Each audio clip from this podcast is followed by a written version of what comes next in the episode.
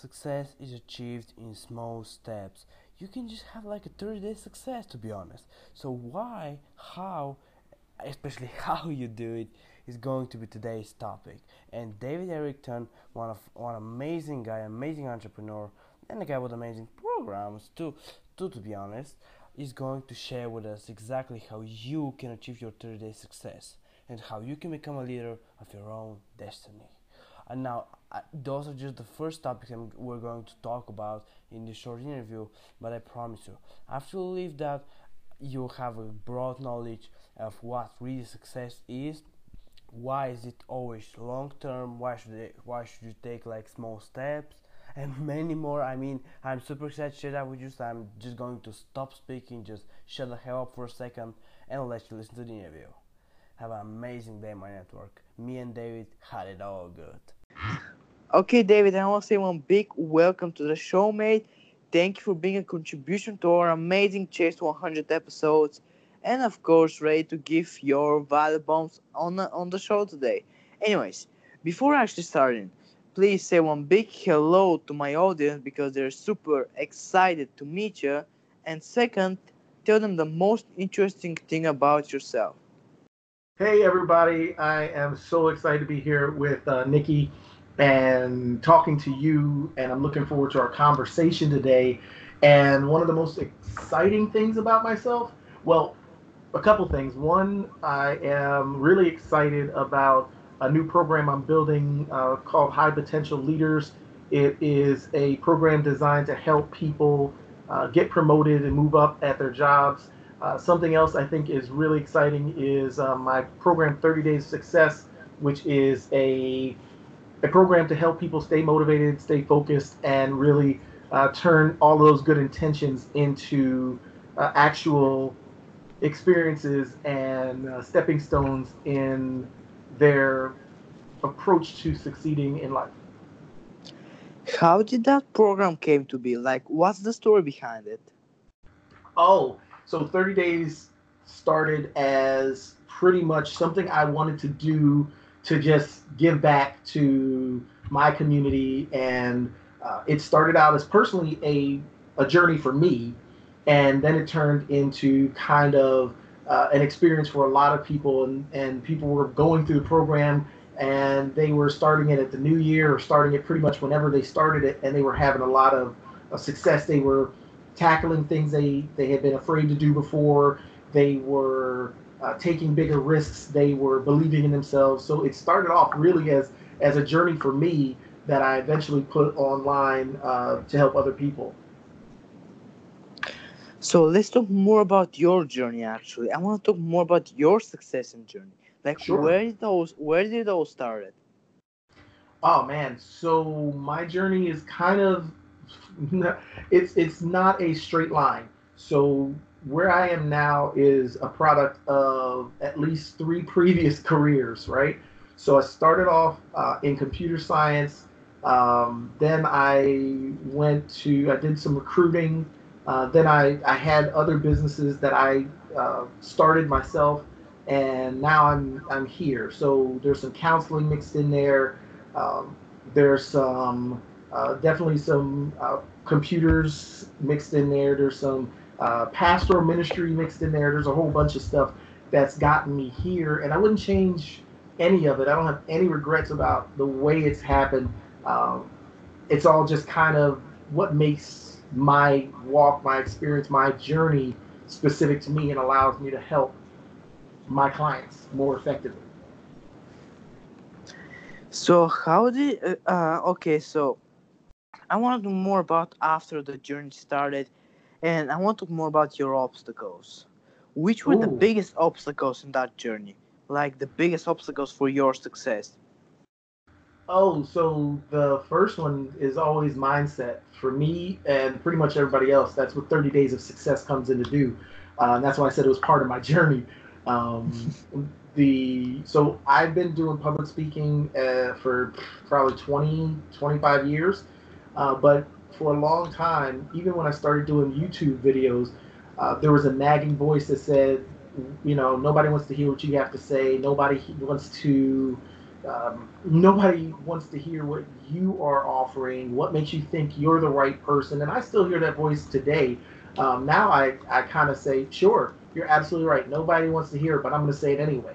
So the first and biggest obstacle, and I think it's it's not an obstacle you get past. Even when I've talked to other people that that speak or do whatever they do, um, with any modicum of success, they are always fighting that urge to not do it because of how it might be perceived, uh, what other people might think, or maybe they just don't feel they have the right credentials. Um, so, yeah, it takes, and I, I, mean, at this point, I have a doctorate in leadership, and I'm still nervous about talking about leadership sometimes. So, it's, it's uh, that's that's always been the biggest hurdle, the biggest obstacle is is getting out of my own way and allowing what I have to offer the world to to shine through uh, without me judging myself and telling me it's not good enough because generally uh, I set a pretty high bar for myself. That's one of the biggest obstacles. So you're you're still uncomfortable, you know, talking about leadership. No, I'm not anymore, but I still get nervous. I still get um, there's still times when I'm getting ready to do a YouTube video or something along those lines, or uh, putting out a uh, like I did a free mini course on providing um, powerful feedback. And honestly, whenever I'm thinking about that, that voice does come up, and it always wants to stop me. And I know I'm not alone in this because most of my clients have the same voice in their head that's telling them it's not going to be good enough, no one's going to want it. This and all of those things prevent you from moving forward. So, do I still get nervous? Do I still have that little voice? Yeah. But now when I hear it, I say, cool, I hear you, but I'm going to do it anyway. Well, let's talk more about leadership then. sure. All right. So, uh, you know, I'm going to talk more about technology leaders uh, for now, but I want to ask, ask you, you know, which are firstly your favorite technology leaders, like tech giants and leaders? Hmm. So, when it comes to that, I don't generally follow any specific tech leaders, right? Um, because in a lot of ways, we put those folks on such platforms that anything they say we take as um, written. Those are the laws. That's the way it's supposed to be done. And those folks are generally so far removed from what most of my clients are dealing with. I only use them anecdotally. So tech giant leaders, of course, of course, I'm gonna I'm gonna step back and say Steve Jobs. Now that I've th- thought about it a little bit more, but that's only because of the impact he's had on so many industries. Um, I don't really follow like those guys to that extent again because they're really good at what they do. They're leading huge organizations, but for 99% of the rest of us, they're not as consequential. They're so the people that I, I'd love to um, bring up are more of the, the real life examples of here's a leader, here's someone who I think we can model because they did something well. We generally put those guys up on big platforms, um, but they're just human. They make mistakes, and everything they do isn't always as awesome as they um, as as many people would like to portray it. But if you had to pin me down, I'd say Steve Jobs because of the innovation and also because of just like I said, the impact he's had on so many industries. I mean, he single-handedly created at least three, he single-handedly created at least three markets and completely changed the music industry as a tech leader. So yeah, well, let's talk more about the real examples then. Which are the real examples of leadership? So when I talk about that, I usually try to find, and I was just on a call just minutes ago. They're generally not those uh, bigger than life people. I was just on a call with someone who was in the Air Force 20 years ago, and they remembered a commander they had 20 years ago who uh, basically said along the lines of you don't get to choose what happens to you, but you get to choose how you react to that. It's those moments that people can really connect with because it's part of their story.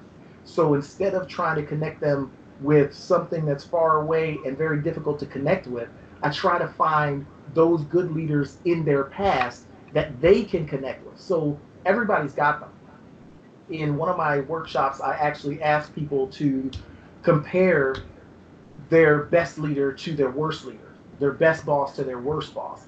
And what you find is that people always have those two individuals in their past. And they will remember them both equally decades later. But the response to them is always completely different. So you'll have, I say, your best leader, and someone will say, oh, yeah, this person, they'll light up when they're talking about their best leader. Oh, this person, and there are always specific traits that that person exemplified. And then I say the worst leader, and you can almost go down the exact opposite list, and that's what that person did. So I try to help people find those good leaders that they can emulate from their own past versus people that are far away and hard to connect with. Which were though your leaders of your past? Like, which were the figures that you that you were most influenced by? Oh man, I've got a couple. Uh, so good and bad. I, I had one boss who, when I was worldwide recruiting manager for a Fortune five, Fortune 100 company, um, for one of their subsidiaries, right, one of their smaller companies, I was worldwide recruiting manager. Sent me all over the world he, the way he gave me my assignment was so awesome. He only gave me like the first 10% of the assignment, got me to say yes to that part. And I said yes, and I was running, and I did that really well. And then every week, it was almost like he'd come in and, and broaden the assignment. And by the time I was done, and by the time he was done, I had really, I was doing way more than I thought I could have done at that stage in my life 20 plus years ago. And that was a an example of outstanding leadership. And I use him as an example to this day. I've had other leaders that were not awesome and, you know, they had completely different ideas of of work-life balance and uh, what it meant to be a good employee that we just never connected. I mean, there were even organizations where there just wasn't a good fit uh, culturally. So I didn't fit in that organization because it was these are the types of leaders that they they put in positions. These were the types of things they looked for, and those weren't the types of things I value. So I've had other leaders, and unfortunately, I've had more. I would argue I have more bad leaders than good, and I know that may just be me, but I've had. Uh, I can probably count more bad leaders than um, that I've worked with. So I've learned a lot of what not to do based on those guys. And I've learned a lot of what to do based on the, the leaders that I really um, loved and respected and would have uh, run through brick walls for. So, but do you want to one day be that leader of example? Do you have like people, uh, you know, maybe your students, uh, I mean, saying students like or mentees who, whom to them you're the actual leader by real example? um, so yeah, as an executive coach, as a career coach, I do kind of take that role because of the accountability element, but I wouldn't call myself a leader with my clients um, simply because the structure is different. So as an executive coach, I'm working with them, kind of partnering with them to achieve their goals. As their leader, I would be partnering with them to achieve organizational goals. So fundamentally, there's some there's some gray there's there's some fluidity.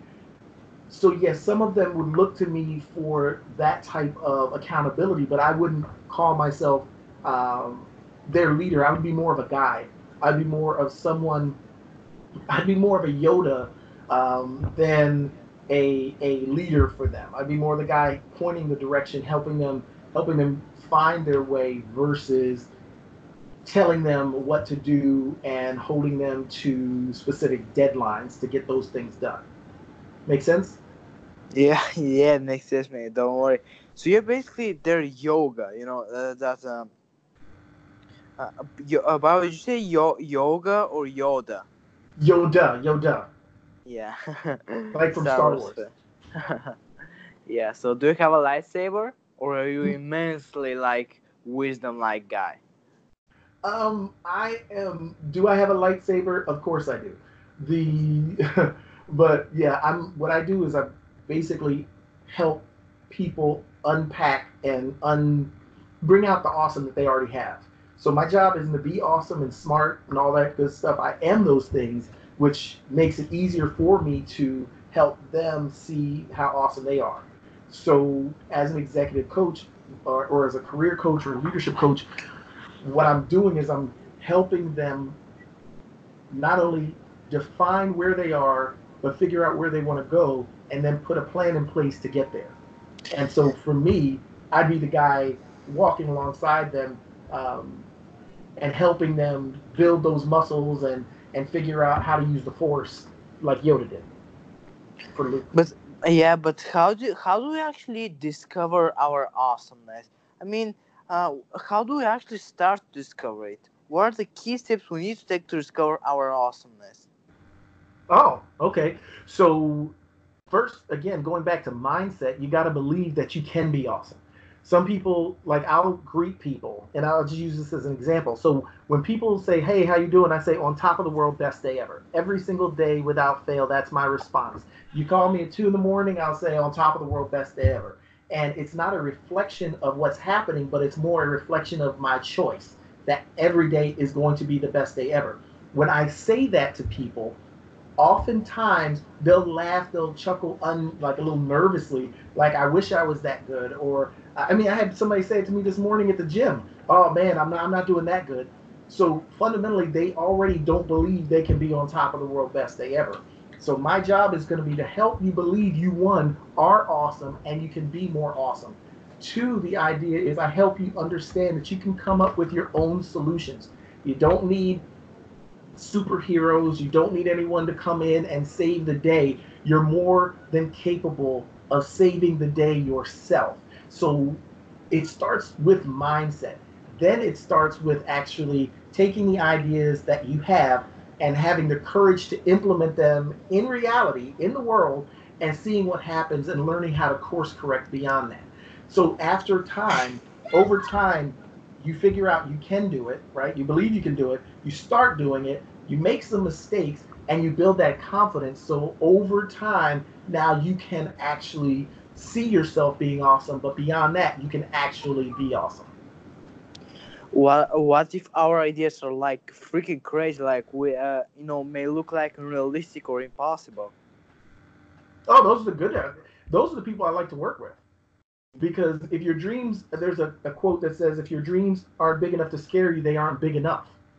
So there has to be a point where your dreams get beyond your ability to actually perform them because that's when you're going to step out into a zone where all kind of opportunities will show up. But the, the point is having that dream to begin with if you don't have that idea, if you don't have that goal, if you don't have that objective in front of you, you're going to get stuck doing pretty much the status quo. You're never going to try. Uh, you're, you're never going to fail. You're going to pretty much live a, a life that's unremarkable. Uh, I think Ben Franklin said, oh man, the quote it, it slipped, but he said basically either live a life worth writing about or write something worth reading. It's, it's the point was you want to live a life that's worth writing about. And and that's the end of the that that's really what you want to do. You only get one shot at this, so why not swing for the fences? Why play it safe?